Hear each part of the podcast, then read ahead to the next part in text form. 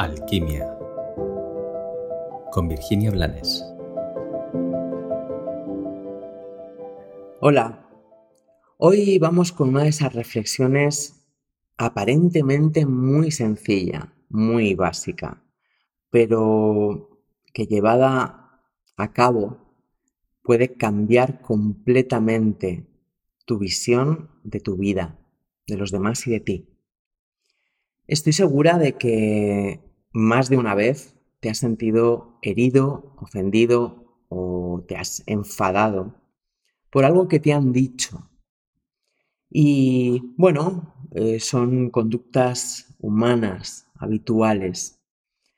Por eso, porque son muy habituales, te invito a reflexionar sobre la diferencia que existe entre lo que alguien te dice y lo que tú piensas sobre lo que te han dicho.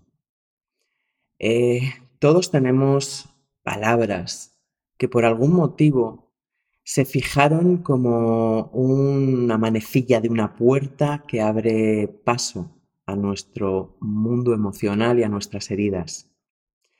Lo que no nos damos cuenta es que esas palabras no tienen el mismo sentido o la misma carga para todos nosotros. Todos tenemos alguna frase que cuando la oímos activa a nuestro niño herido o activa lo peor de nosotros.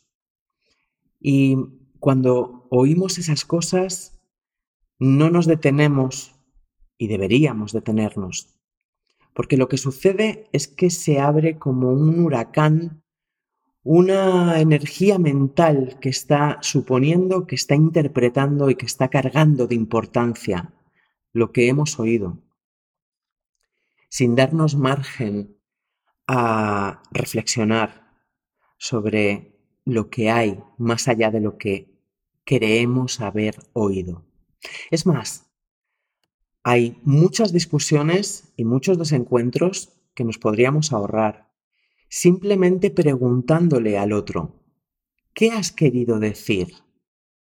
Porque a menudo nuestra suposición nos hace muchísimo más daño del que nos habrían hecho las palabras si les hubiéramos quitado la carga de nuestra suposición.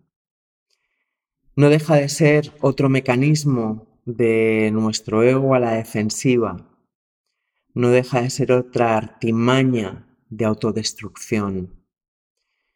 Evidentemente, cuanto más a la defensiva vas por el mundo, por la vida, más herido te vas a sentir por lo que crees haber escuchado, por lo que crees que te han dicho, incluso por lo que crees que piensan de ti, sin tener la humildad de detenerte a pensar que tal vez tus suposiciones están equivocadas por eso te invito a que pienses un momento en cuánta energía has gastado en darle bola, en hacer grande algo que tal vez ni siquiera es real. Y que pienses también en cuántas suposiciones te han empujado a una maraña destructiva, mental y emocional, totalmente gratuita. Y te invito a que a partir de ahora, cuando escuches algo que mueva tu emocional, que te hiera o que te enfade, te detengas y amorosamente te des el permiso de preguntarle a la otra persona, ¿qué has querido decir? Seguro que esta práctica suma mucha paz, resta mucha guerra en tu vida.